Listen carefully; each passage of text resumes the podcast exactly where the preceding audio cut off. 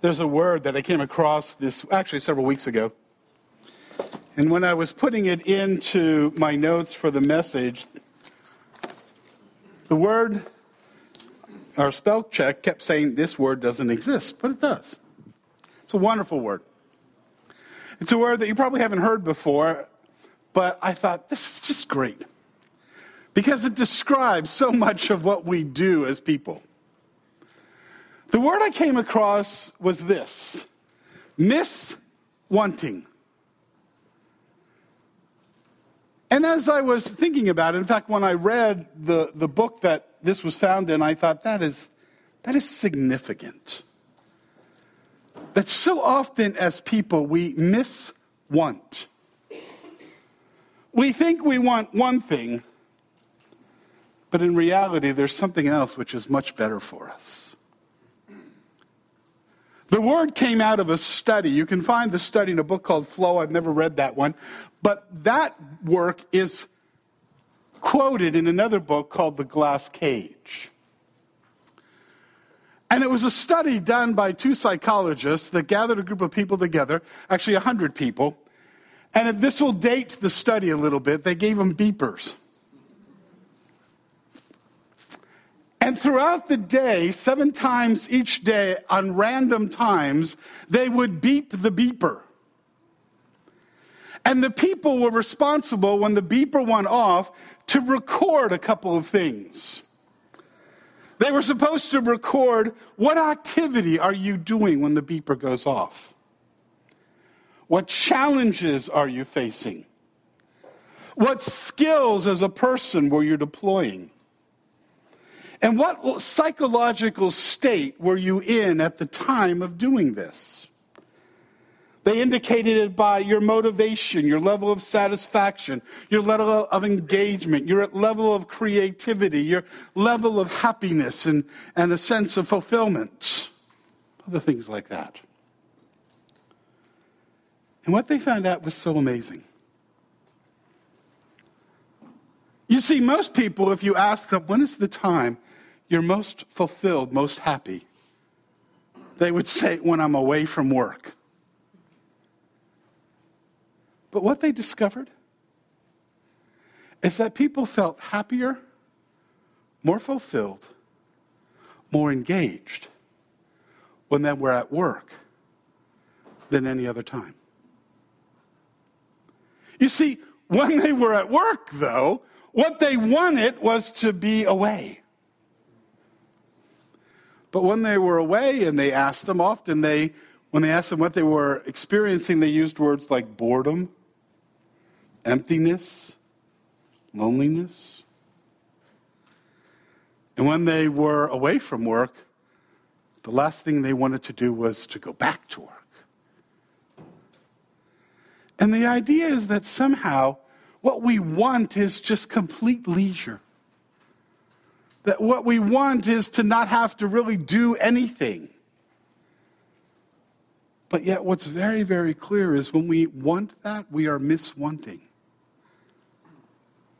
And where we really feel a sense of wholeness and fulfillment is when we're at a task that we believe is meaningful and purposeful. Now, that's the reason why some are workaholics. But the reality of it is, so often we miss want. That's not just true about work.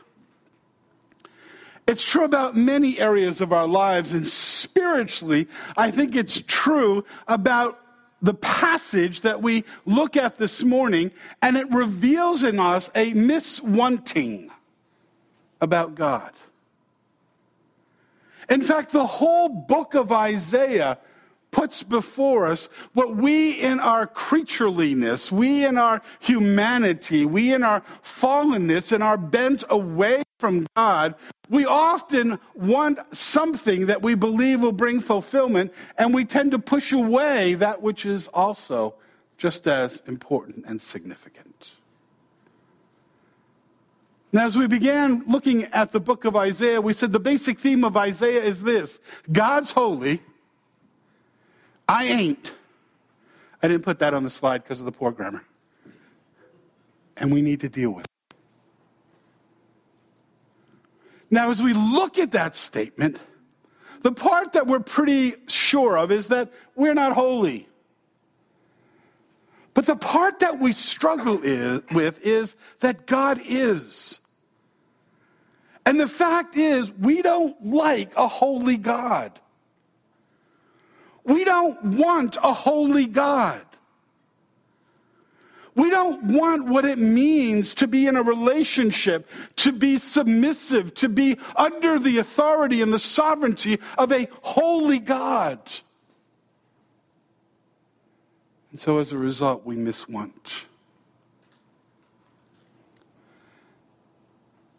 As we've been working through this series, we said that Isaiah is in the process of doing this. He's revealing that God is in the process of creating a trusting, obedient people willing to submit the outcome of their choices and lives to God's wisdom and sovereignty. And as Isaiah does that, he does that on a macro level. He does that on a massive level as he looks at the people of God, the nation of Israel in its divided form, Israel to the north and Judah to the south. And he's saying God is involved with this people, with these chosen people to bring about a people that represents his holiness.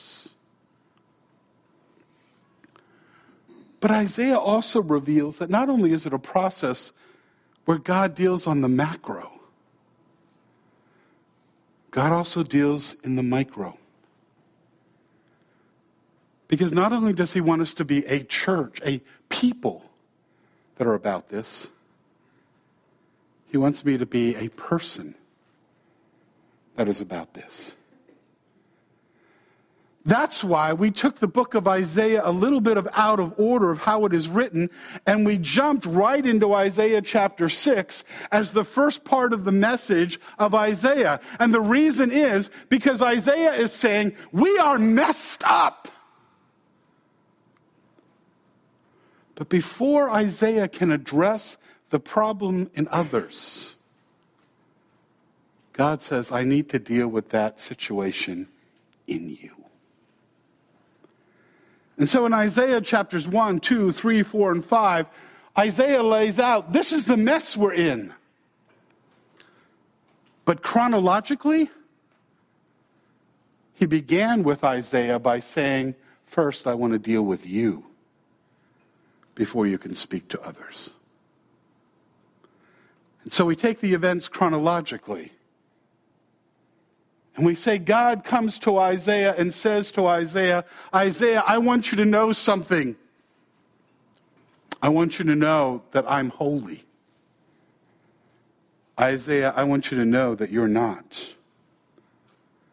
And Isaiah, I want to talk about the process of dealing with that. And last week, we said that process is repentance. It begins with an exposure that we are exposed both to the greatness of God and the insufficiency and adequacy of myself. And sometimes the order is God first, us second. Sometimes it's us first, God second in terms of what he reveals. But in that process of exposure, there is a realization that I am inadequate. I am insufficient. I am a unrighteous being before a holy, infinite God.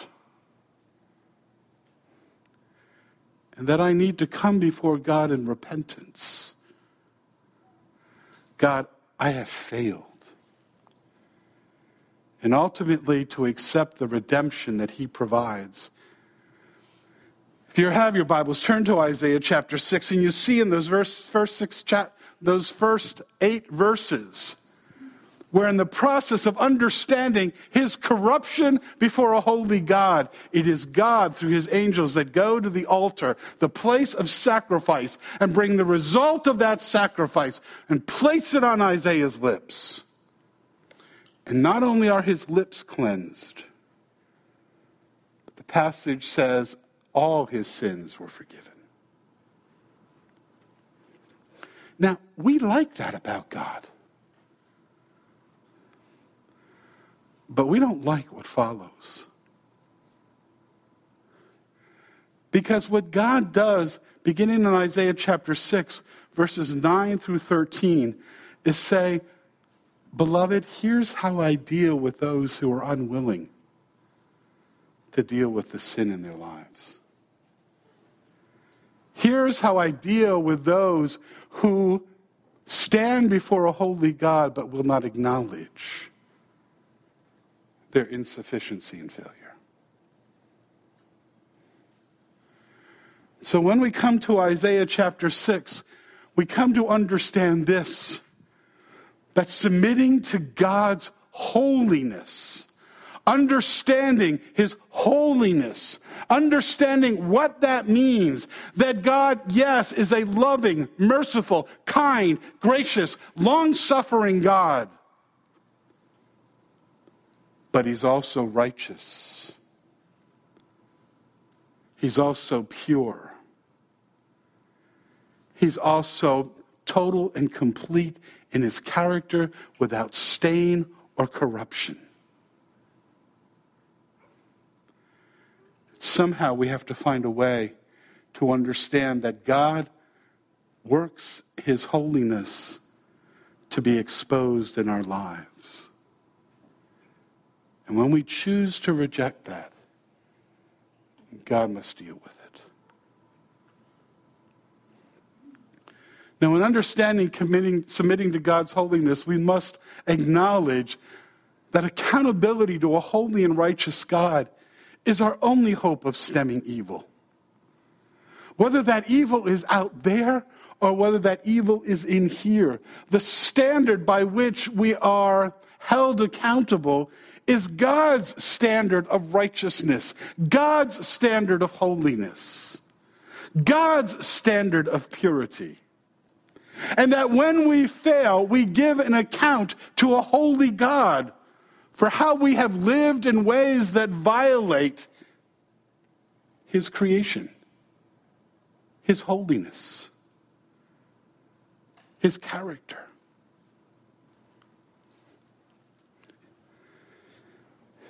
If you know me, you know that I'm a bit of a newsaholic. I listen to a lot of news. You cannot listen to the news without being troubled in our world today. We live in a society, we live in a time where we just see an increasing of violence, an increase of corruption, an increase of, of, of debauchery. We live in a time where it seems in the last several weeks that almost weekly we're reading about another teenager going into a school and seeking to shoot up those that are there.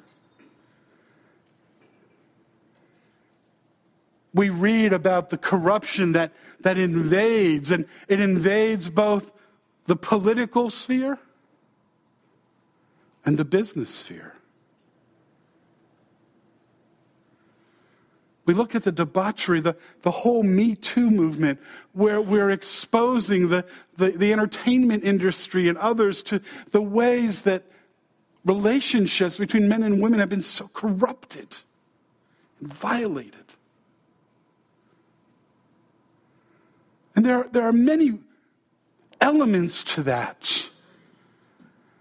But I believe one of those elements, a significant element, is that a, as a people, we have forgotten about a holy God. We have forgotten that our lives are lived under an accountability to a God who is transcendent, who is awesome, who is righteous, who is sovereign, who created us and knows how he created us and what we're meant to be. And yet we have rejected that.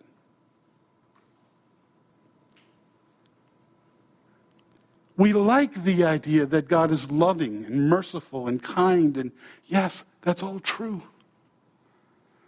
But just as we need a loving God, we also need to understand that the God of Scripture is also a holy God. to whom we are accountable. As I was thinking about this, I was thinking back to some of the training that I had received when I was training in, in counseling, and we talked about parenting. And one of the things that stuck with me, I remember it, being in class and, and hearing it for the first time and thinking, that's really significant. The instructor said, as a parent, you need to understand that when your children make a choice, in that choice is always two questions. One will more be more predominant than the other, but these two questions are always there. The first question is this Do you love me? Do you value me? Do you respect the, the person that God has created me to be? Will you demonstrate that love in your interaction with me? child is always asking that. And as a parent, as a, as a father, I want to scream, Yes, that is how I want to love you. But there's another question that children ask. In every activity, there's that question Can I violate the standards? Can I violate the authority? Can I get my own way without the consequences? And to that, I want to say, uh-uh. And so, in my interaction with my children, my purpose was not to control their behavior, though at times I greatly wanted to. My purpose was not to manipulate them, though at times, especially grandkids, they're easy to manipulate. What I came to understand that my purpose in interacting with my children was to answer those questions correctly. And you know what I discovered? They loved it when I answered the question, Do you love me? And when I answered that with a resounding yes, they enjoyed that. But you know what else I found out? When I had to address the question, can I get my own way without, my, without the consequences? They didn't like that one so much. They didn't want that one. And yet both were important. Both were essential. If I fail to answer yes to do you love me, I have a discouraged and, and, and troubled and, and hurt and, and pained child. But if I fail to answer the no, I have a rebellious, dangerous, destructive child. My child needs to know me both as loving and as righteous. Beloved, we need both from God. Now, that's not a panacea. It won't solve all of our problems. It won't deal with everything, but we need to understand that God comes into our lives as both. He will love us, and, and if we are His children, nothing can separate us from that love. But also, He understands the need for the parameters, for the standards and he will say, Child, I will do what is necessary to keep you from destroying your life. And I do so out of a holy love. When we work our way through Isaiah, understand God is holy and loving, holy and loving. When we get to Isaiah chapter 1, 2, 3, 4, and 5, God is saying, I am holy. I expect this of my people, but I am loving. Look what I want them to be. Both are essential. Both are necessary. And it's not only true out there, beloved, it's much more a problem in here and in here. Why is there so much immorality in the church? Why is there so much corruption in the church? Why is there so much of that within the church? Because we fail to understand God is both loving and holy. Or better, God is loving and righteous. All of it is holy. We serve a holy God. And so when we come to Isaiah chapter 6 and we begin to read there the, the mission that, that God is putting Isaiah on and what he is calling him to do, and he says to them, I want you to go out, but I want you to tell them, you're going to hear, but you're, you're going to hear the message, but you're never going to understand. You're going to see, but you're not going to comprehend. Your hearts are hardened, and I will allow it to be so until such a time that you finally cry out, God! Help me.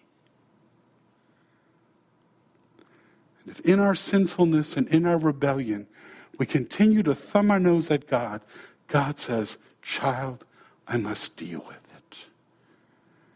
In Isaiah chapter 6, verses 9 through 13, is God saying, Child, I will deal with it.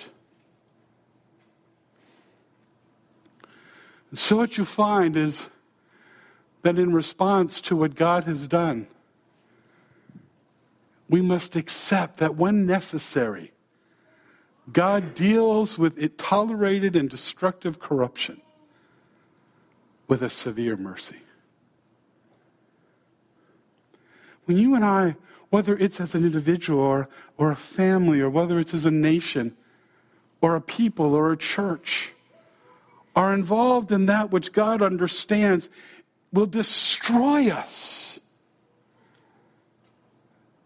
God will react. You see that uh, the reaction in Isaiah chapter 6. It begins when he says to them, Go and tell this people, be ever hearing but never understanding, be ever seeing but never perceiving. Make the heart of this people calloused. What he says is, as a people, they'd become so indifferent. They had been some, so familiar with the things of God that they no longer valued the message. They no longer valued the declaration of God. They no longer valued the holiness of God. And actually, the more they heard, the harder they became.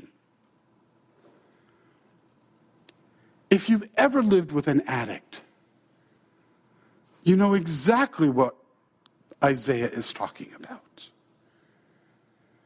If you've ever worked with any of the 12 step programs or with Celebrate Recovery, the people involved will talk about that point when they hit what?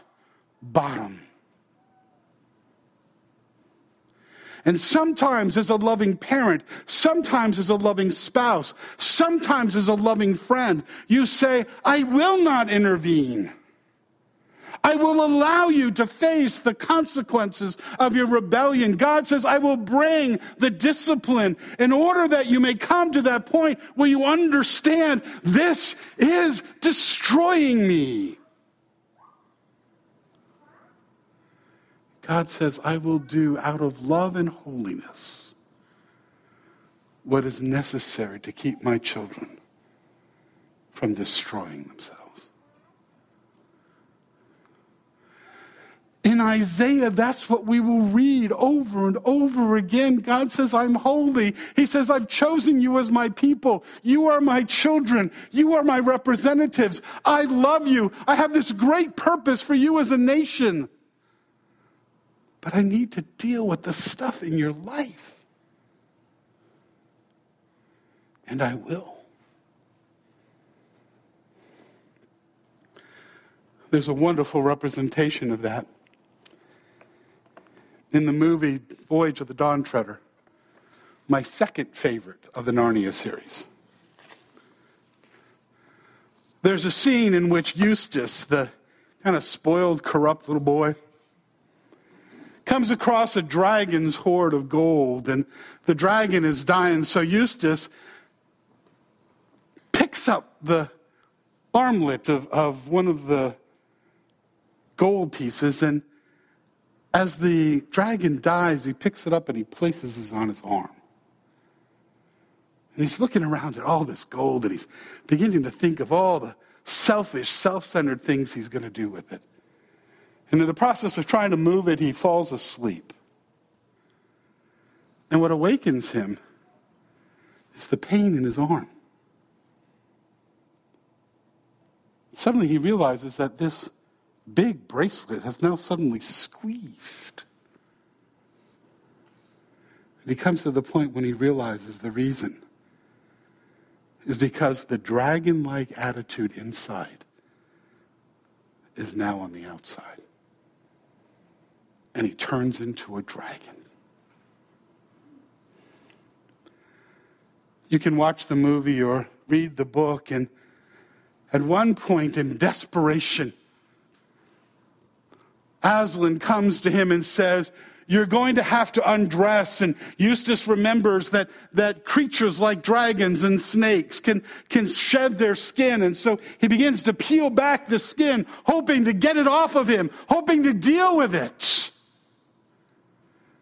And each time he peels some off, there's just more there. Finally, this happens.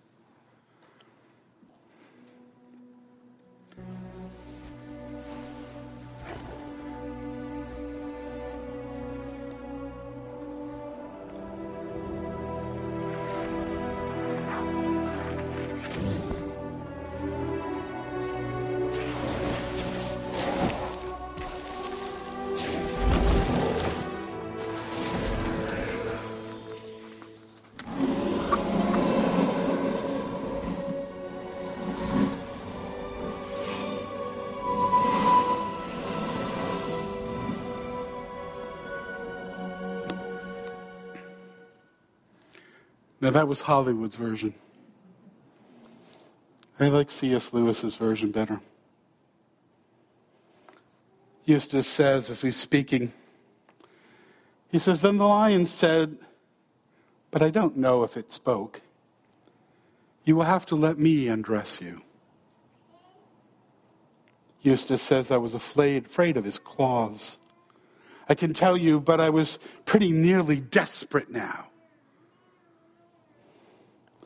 So I just lay flat down on my back to let him do it. The first hair he made was so deep that I thought it had gone right into my heart. And when he began pulling the skin off, it hurt worse than ever I'd, I have ever felt. The only thing that made me able to bear was just the pleasure of feeling the stuff he peeled off of me. You know, if you've ever picked the scab off a, scar, it hurts. But it is such fun to see it come off. Well, he peeled the beastly stuff right off. Just as I thought it done, I just, I'm sorry, just as I thought I'd done it myself the other three times, only they, only they hadn't hurt. And there it was lying on the grass, only ever so much thicker and darker and more knobby looking than the others had ever been. He goes on to say, and underneath was the pale skin that God created him to be. Beloved, sometimes God has to cut deep. Sometimes God has to scratch deep. And it is not a fun process. Now, I want to be really careful here. I'm not saying every difficulty that enters our lives is God's, you know, scraping the skin off. That kind of theology is just wrong. That's an overemphasis on the wrongs of God. But what I am saying is no matter what the circumstances God allows or brings into our lives, if we let Him, He will use it to peel off the dragon and to reveal what we're really meant to be. It's something we need to be aware of. For Eustace, it was a once and done thing. That's salvation. But in our walk, it is constant. And so we need to understand that we must pursue God's work of repentance in us before we can minister to others. It's a daily pursuit. It's a monthly pursuit. It's a weekly pursuit. God, see if there be anything within me that needs to be cleansed and dealt with. And God, I am responsive to you. Show me your holiness. Show me your righteousness. Show me my insufficiency. Show me my corruption. Show me my bentness. And whatever it takes, even if you have to cut to my heart I understand that your work of purification is so important to keep me from being destructive and rebellious in my life. And it begins with us. When Fred was leading, he read these words Do this in what? Remembrance of me. Here's the problem with that phrase we misunderstand it. We think it means just this to just remember, to bring it to mind. But the word in Scripture, the word remember, never means just bring it to mind. Sometimes it says that God remembered. Did he forget? Did he go like, oh man, I forgot that one? What it means is he brings to his attention for the purpose of acting, of changing, of doing something. Why do we remember? To praise God for what He did? Yes. To celebrate and rejoice in the love that God has shown us? Yes. But also, we remember so that it will change who we are. And as a result of this time, we leave here with a greater reflection of the holiness and righteousness and justice and kindness and love of God. It's not just an act of the mind, it's an act of the will. And as believers, do we have a God who is loving and merciful and kind and long suffering and all of those things? Yes. But he is also righteous. He is also holy. And he will work in us the work he must do in order that we might be his people, that we might represent him in the lives that we live, that we might live a life of worship in all that we do. Father, thank you for the example given to us in Isaiah 6. May we be those who live it out in our lives. May we be those who are willing to Yes, accept your mercy and your kindness and your love and forgiveness and the absence of condemnation that comes in our relationship with Christ. But may we also be those who seek to allow you to be and to work your holiness in our lives. Father, we are to be holy because you are holy. Father, we also understand that there may be some who aren't certain of that relationship and Father, they don't know of your love and forgiveness and kindness. And we invite anyone to come and speak to me or someone to know that certainty. For all of us, may we understand that we serve a holy God. And may we do that which creates in us a greater representation of that holiness in all that we do. Amen.